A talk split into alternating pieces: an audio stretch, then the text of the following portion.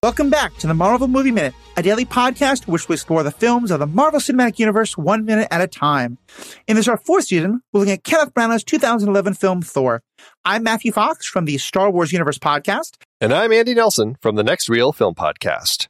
And today we're talking about minute 88, which begins with Thor's friends looking devastated and ends with the flight of the hammer. Joining us on the show today, we have Movies by Minutes guest favorite. It's Father David Mowry, chaplain of the Movie by Minutes community.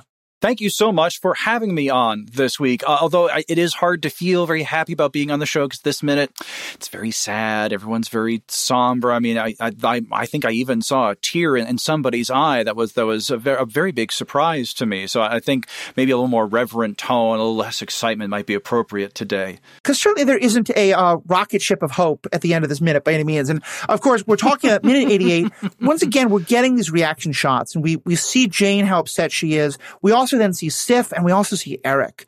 Um, and I just think it's such a great way of kind of, we get to see sort of from everybody how much this is affecting them. And that plays off of uh, what we talked about on Monday, all the various relationships that Thor has built up over the years. That with, you know, what, whatever his relationship with Sif is, there is a deep bond there. And Sif has an emotional response to this death of someone that she's fought alongside, that she's lived with, that uh, she's admired in many ways, that she wants to see be better. You know, it's, that's clear from her scoffing at the beginning of the movie. Like, oh, come on, Thor, just get over yourself. Uh, you see that in Eric as well, who has formed this kind of brothers in arms kind of relationship there. And uh, uh, through their through Thor and Eric's mutual affection and love for Jane, there's that bond there as well because Eric is having his heart broken twice over. Not only is he upset about Thor's death, he's upset for Jane as well because he cares very deeply for her. He is a surrogate father for her in a big way, and so there's a, a double pang of grief here for him. And that alone, I think, is such. I love that you pointed out because it shows how much the relationship has grown because it was not that long ago that Eric's desire to protect Jane as kind of semi-paternal mentor figure was what was telling him, Thor, you got to get out of town so you don't hurt Jane. Now, like mm-hmm. his death is going to break Jane's heart, but he's not, he's clear he's not, he's just as concerned. He's not angry at Thor about this. Mm-hmm. So then we do get the cut back to Loki and I love it here because what Loki, Loki just kind of looks for a second and then turns away and then we see the destroyer do almost the exact same thing, which I think is very, we're not getting into the D and D specifics of it, but like we're definitely kind of getting the sense that the destroyer is doing what he's doing. What do you think Loki's thinking in this moment? I think Loki is, he's done. He's over it. He he and I love the match cut between Loki and the Destroyer because it communicates that Loki is putting Thor behind him. Literally, he is turning his back. He's ascending the steps of the throne. A new chapter is opening, and everything's coming up. Loki. He is. You know, he's of course he's going to have to think through the story. that He's going to have to tell Odin when he wakes. But oh, it was just so tragic, Father. What happened with Thor when you sent him on exile? Blah blah blah. He just wasn't cut out for it because she couldn't hack it without the hammer. Really so sad. Anyway, aren't I the best? I think I am. Anyway, uh, so there's a a finality and a a purpose that's now being um, manifest, and you know, he's going to stride confidently up those stairs and sit on the throne. It also does kind of continue that emphasis that there is some sort of a connection between him and the destroyer in the movement. You know, yeah. yeah. And I, and maybe I'm just the one who's seeing this. Uh, fans, as always, we'd love to hear from you.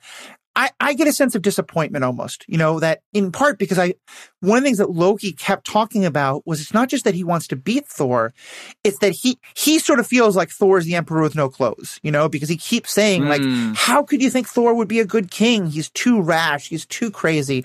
And one of the things I think he's wanted this whole time is not just to have the power that Thor has, but to have everyone say, Loki, you're right. Thor wouldn't be a good king. You would be a better king. And mm-hmm. here, uh, it's kind of what we were talking about before, like where, oh, death is now thy sting. You know, Loki has won. He's gotten to kill Thor. And what's happening is everyone is rushing around showing, oh God, we're so concerned for you, Thor. And I just, to, to me, kind of what I see in this moment is Loki being like, it's done, it's over. And some element of like, I, I thought this would feel great. I thought this would have that great, like, yes, I won. But instead it's just like, all right, it's done. The people are still crying over him. I, let's just go forward. Although it is a pretty like, I mean, the way that he turns back to the throne. I mean, there's definitely some movement in that. Like it, there's a little bit of like a, a I don't know, a little bit of kind of like kingly determinism. You know, like Yeah. he he's he Mhm. definitely seems to be living the position. And that that's I think that's highlighted by uh, the two guards that are there in the throne room. Were it only Loki in this once again Dutch angle shot, uh, I I would believe a little more self reflection from Loki, a little bit of uh, sense of loss. But with the presence of those two guards as symbols of his new state and uh, importance and authority, uh, it, it's hard to feel that much sympathy for Loki because we don't have him isolated. In the shot. Um, the other thing that I thought of in looking at these throne guards, is like, I wonder what the pay is like as a throne guard on Asgard. I mean, do they get medical benefits? Does Asgard even have dentists? Do they need dentists? Uh, Thor certainly would if they portrayed that hit accurately. Boy, after this hit, yeah, oh, It- it- it's funny 'cause I, I had a similar question of what are they thinking? Yeah. You know, and I, I, are, do the guards have to sign an NDA? Do they get to go tell their friends, oh my God, you know, Loki just killed Thor? Because we've talked about how no one's probably going to see this. Loki now gets to control the story. But I kind of wonder, like, what about the guards? Are they just sworn to silence? They're never going to tell what they see, or what's the story there? Yeah, it's like our conversations about the guards, like when they were behind the door listening to uh, Odin and Loki have their big fight down in the vault. You know, there's just like all these conversations that I feel like it's it's it's part of the job. Like they have to have this royal silence that they like. You'd think like even in the the uh, the guards like in uh, England, different different royal palaces and such. Um, but yeah, inevitably you think you know there are some potential loose lips out there.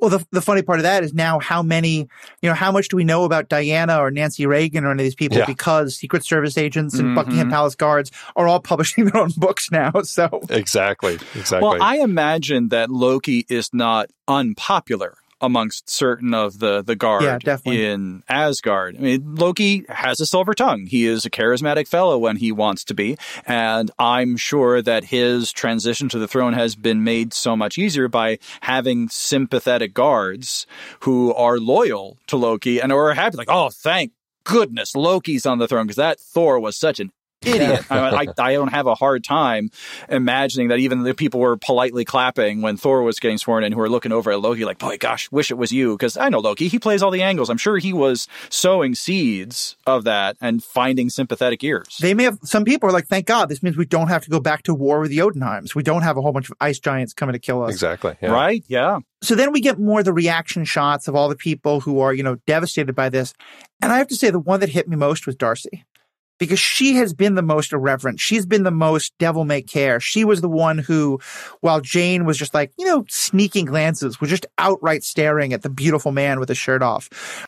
And seeing her affected, it just really to me hits like just how much of an effect Thor's had on the lives of these people who's only known for maybe 72 hours or so. Yeah, it, it's great.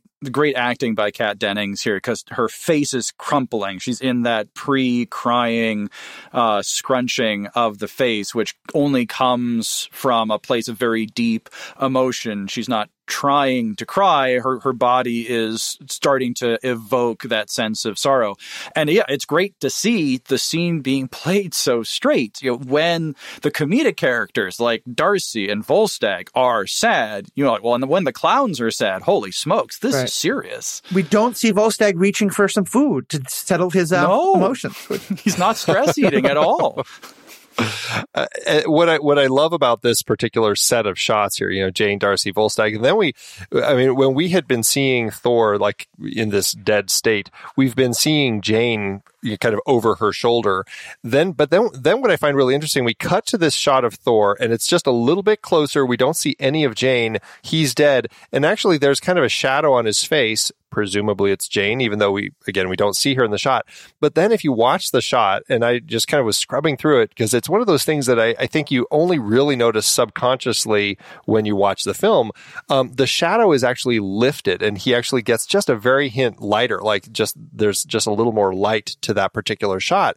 It's so subtle, but I, I cannot help but think that there's this is an intentional way to kind of hint this like where we're going with this uh, particular moment here. It's I, I find I it's it's one of the shots that I don't think I ever gave any um, uh, import to until kind of rewatching in this fashion. Yeah, and I think in the script they're going to go even further, right? They're actually going to have a shot of the Odin's one of Odin's ravens be watching, because uh, in Norse mythology, at least especially, the ravens were often kind of his like eyes out in the world. Yeah, exactly. Which I, I, you know, part of me wishes that they had found a way to incorporate the ravens more in the Thor stories.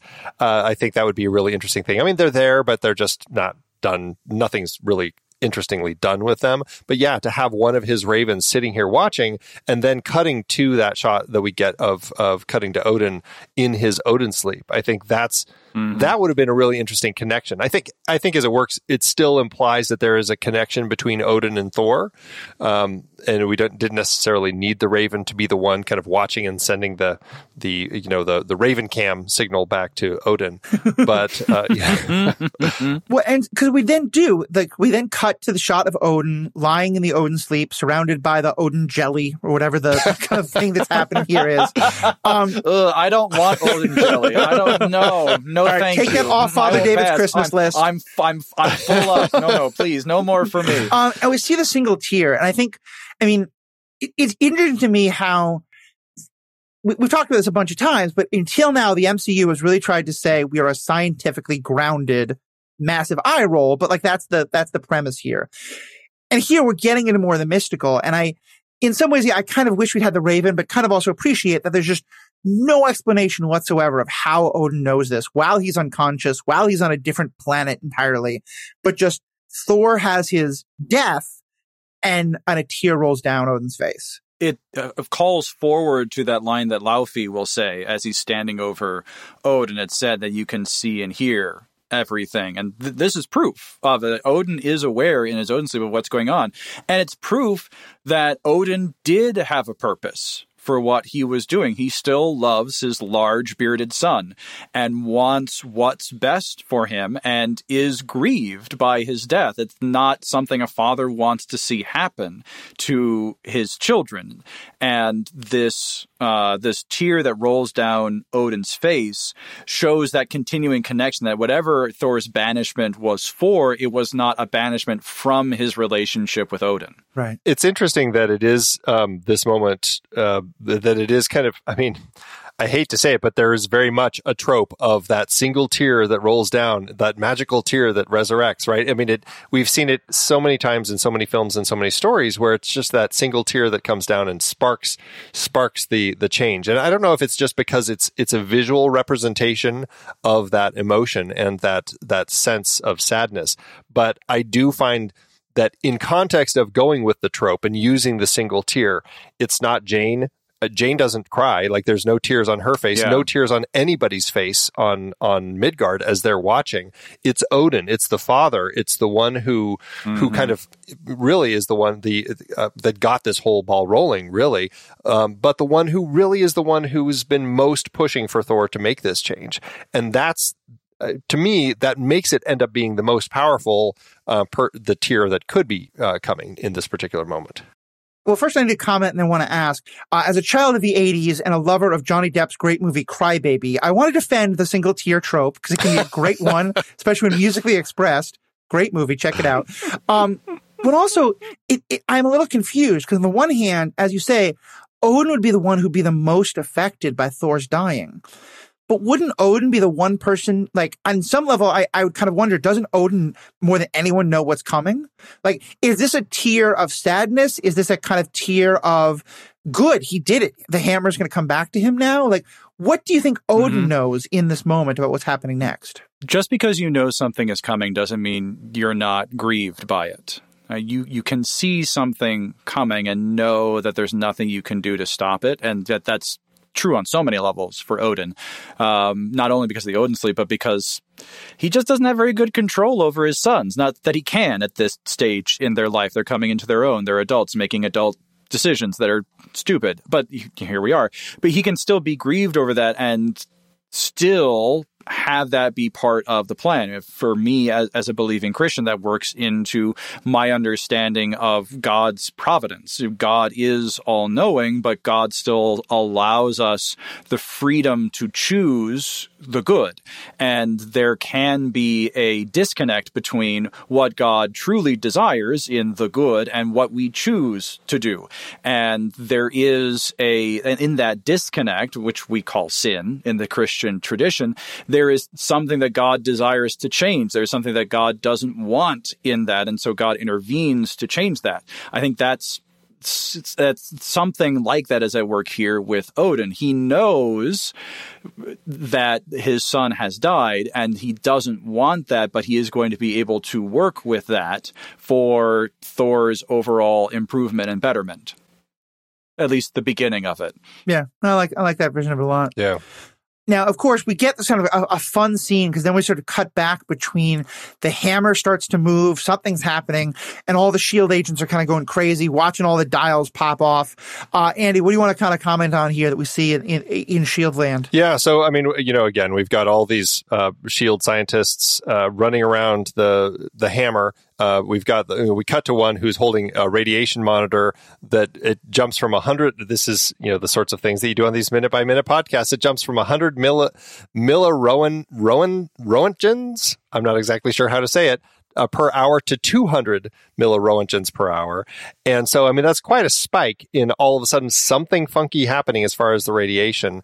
Oddly, this particular scientist is holding a black device. Uh, when we cut to the close up of it, is actually a yellow one, and uh, you can find it online. Uh, buy it on eBay. It's a Civil Defense Victoreen CDV 700 Geiger counter slash survey meter. So if you're looking, there you go. Um, the the biggest frustration, not the CDV 600, not, not the 600. No, this mm-hmm. is the 700. No, garbage. Yes, you exactly. 700. The, the uh, you know, as so often is the case, the biggest frustration with this is there are so many people running around and just cannot identify who these people are. It's very frustrating. I found a few places that think they identified who they are, but when you look at them with their photos on IMDb, it's like eh, close, but it isn't actually that person. So uh, the only other note here is that there's lights flashing periodically, and I don't know if it's just the lights here are flickering or if it's meant to be uh, kind of the starts of some lightning. We'll certainly see that it is getting cloudy out here over over this site. Um, uh, but we do know that there's electrical stuff happening because we see one of the monitors also flickering. Um, and I guess it's a good thing it is because on the screen it shows all the different camera feeds. And if you look real closely, it, a lot of them show that it's actually night, not day, on that particular monitor. So, uh, but it's one of those things. And then the last note here is uh, what a fantastic decision on the part of uh, Branagh and his team to do this beautiful God's eye view shot coming straight down mm-hmm. the cube containment down toward Mjolnir here. I mean, what a way to kind of emphasize that Odin's force and his spell in this particular moment. I just, I find that shot just to be incredibly powerful in the way that that portrays kind of the, the change, the shift that's about to happen. And you add to that the electrical charge in the sound yeah. design behind this, just that steadily rising pitch is like a capacitor is coming up to full charge adds that sense of tension and building and expectation like oh something's going to happen what's going to happen with the hammer exactly and it, it, it's all I think because of the connection with Odin in the Odin sleep. This is all happening because Odin wants it to. Yeah. Odin is making a decision. That's why we get the flashback to Odin putting the voice activated enchantment on Mjolnir to make it clear that Odin's making a decision to give Thor the hammer back. Yeah. Which is not what the enchantment says. The enchantment whosoever holds this hammer. Well, Thor ain't holding it. Odin's making a decision to give the hammer back in this moment because Thor doesn't, you know, at this point, Thor, Thor doesn't even know that's what he has to do. And so there, that speaks to Odin's plan for this overall. It wasn't really so much about Mjolnir. Mjolnir is just a symbol of the worthiness of Thor. And if it's interior to Thor, if it's part of his character, then that's what matters. Like get, now he can, he already has the hammer. It's just Mjolnir is just the symbol of that. Um, what does he say? The the power to destroy and as a tool to build. He's he's worthy of wielding that now, and the hammer is just this sign of it. And the Triquetra reappears. That that was part of Odin's spell. Like he cast it, we see it kind of, of fade on, fade off. And here is that great moment where it comes on full force on the side of the hammer. So just as a further emphasis of what you're saying. Mm-hmm. Yeah, and I, I, really appreciate the way you kind of an- you answered the question I was about to ask, which is kind of what is happening with the hammer here, because in later times, like Thor can pick up the hammer. Thor can even summon it, but it doesn't act mm-hmm. on its mm-hmm. own. And mm-hmm. I think there's an interesting parallel here of the relationship between Loki and the Destroyer and the relationship between Odin and Mjolnir, you know, in terms of like who, who has the control? What is the control? And I, I like your version of it that, cause in some way it's like, how, does the, does Mjolnir actually have the, the sentience to say, okay, now there's a worthy person in my hundred mile range, I'm going to go to him.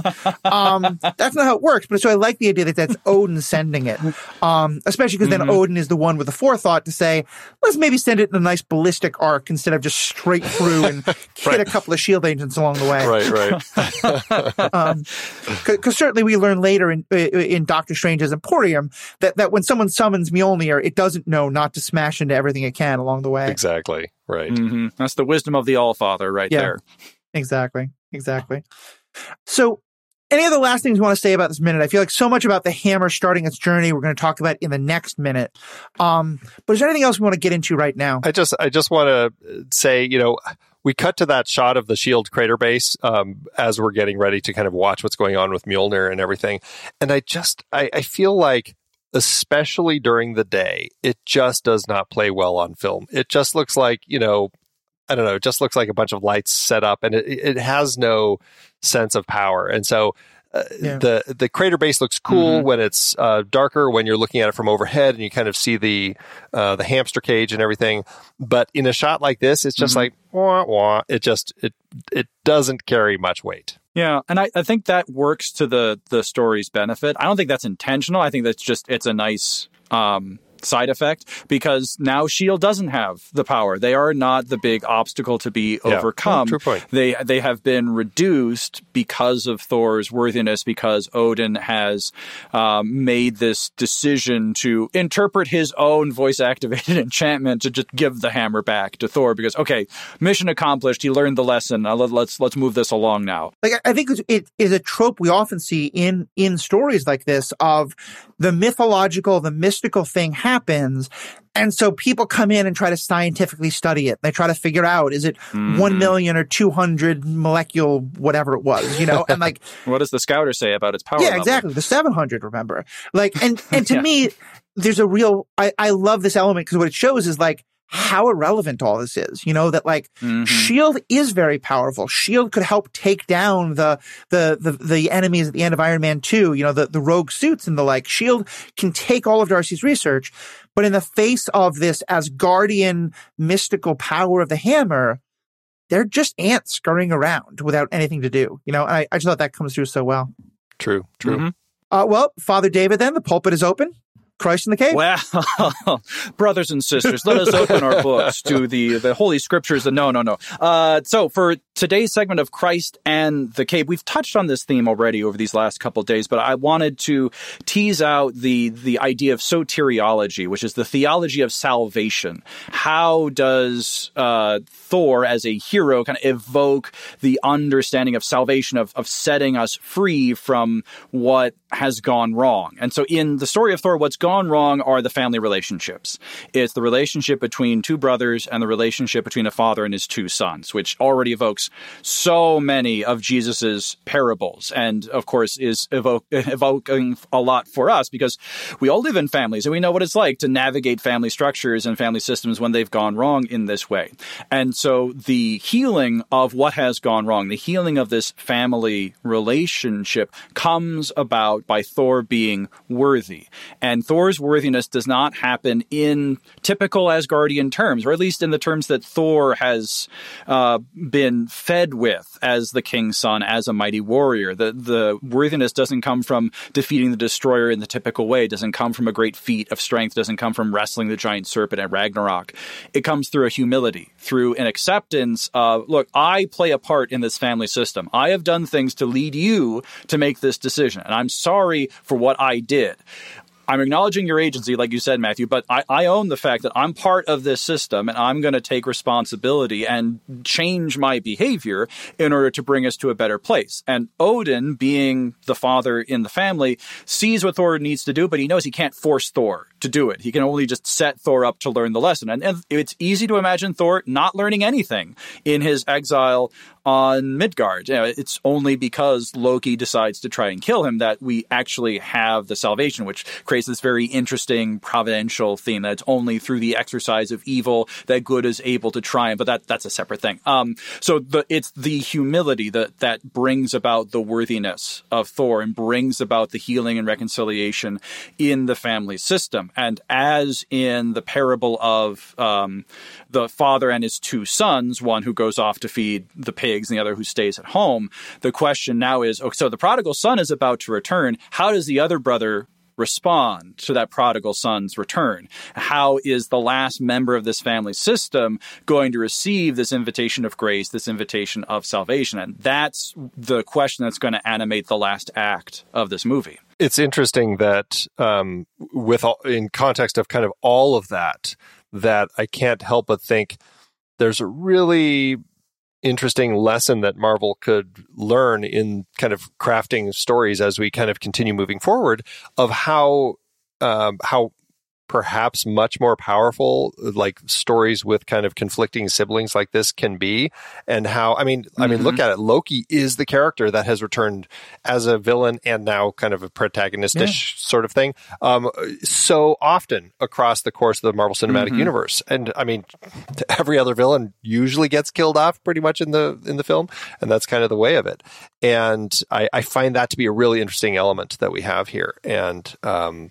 to that point. I just think that allows for such interesting depth to explore. And it is one I think that that Marvel does sometimes go to, uh, not enough though. You know, like Black Panther is very much a family story.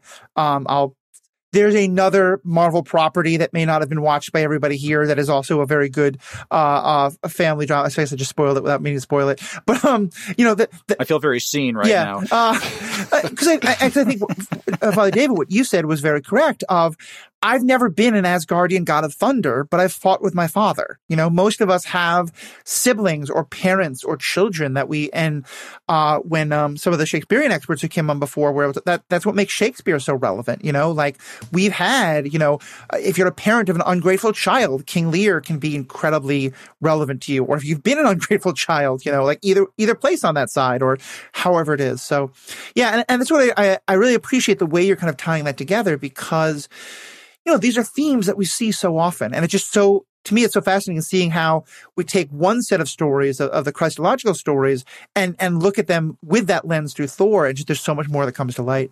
Really interesting. All right. Well, I think that's probably a good time to, to wrap things up. Father David, um, uh, you spoke to my heart, and I know one of your other podcasts about um, Star Wars and The Last Jedi, which is I, I adore because I, I, think it's a great movie and also kind of gets into more the theology of the force, the spirituality of the force than most other things, mm-hmm. um, and is most controversial. Uh, but I, uh-huh. this is kind of a good moment. Tell us more about kind of what are some of the other um, geek geeky fandoms that you've kind of touched on a lot that you go back to in in in your podcasting. Uh, in my podcasting, I'm I, am i am always happy to be on Star Wars Minute. Hello, Pete and Alex. I hope you're listening. uh, always happy to go back on their show. I love Indiana Jones Minute. I think those guys have a lot of fun. And one of my big uh, war horses for uh, Indiana Jones and the Kingdom of the Crystal Skull was that that movie moved away from the religious themes that were animating the first three movies. I think to Crystal Skull's detriment. But you can listen to my appearance on Indiana Jones Minute and the Kingdom of the Crystal Skull to, to hear me talk about that. Uh, and the other big one for me is is Marvel. The the superhero stories are they they spark that same joy of mythology that I had was as a kid reading the stories of Greek heroes and Greek gods and Thor. That these are our modern myths, yeah. and I so appreciate the high emotion and the heightened scenarios that allow for conversation around these deeper things, around family relationships, around salvation, around the the burden of life given back to you, like uh, Andy and Pete and I talked about in the Iron Man minutes, where Tony is struggling with, the fact that well, I'm alive now. Now what do I do? Because I feel like there's there's something I'm called to do now. Uh, and I think these early Marvel movies are are wrestling with these kinds of things. I think Marvel Cinematic Universe disappears up its own butt a little bit as as it goes on, where it just kind of gets too invested in the Marvel story and not telling a story about humanity. But yeah, that's that's for like Phase Two, Phase Three, Father David, uh, Christ in the Cave stuff. Exactly, exactly. Well, yeah, I love that. Um, so much like I, I, I've talked on other podcasts, not on this one, but that I, I was not raised Christian. And in many ways, my first introduction to Jesus stories, I was like, oh, this guy sounds a lot like Yoda. I can get behind this. I was a Jedi before I was a Christian. So yeah, I love just hearing all the way these connections and we'll definitely have you on, on a lot of these other podcasts. I also have a Star Wars podcast that we'll get you on. Um, mm. uh, but thank you so much for being a part of this. Uh, Andy, thank you as always to our fans. Thank you so much. You make this possible and have a great day. Until next time, true believers.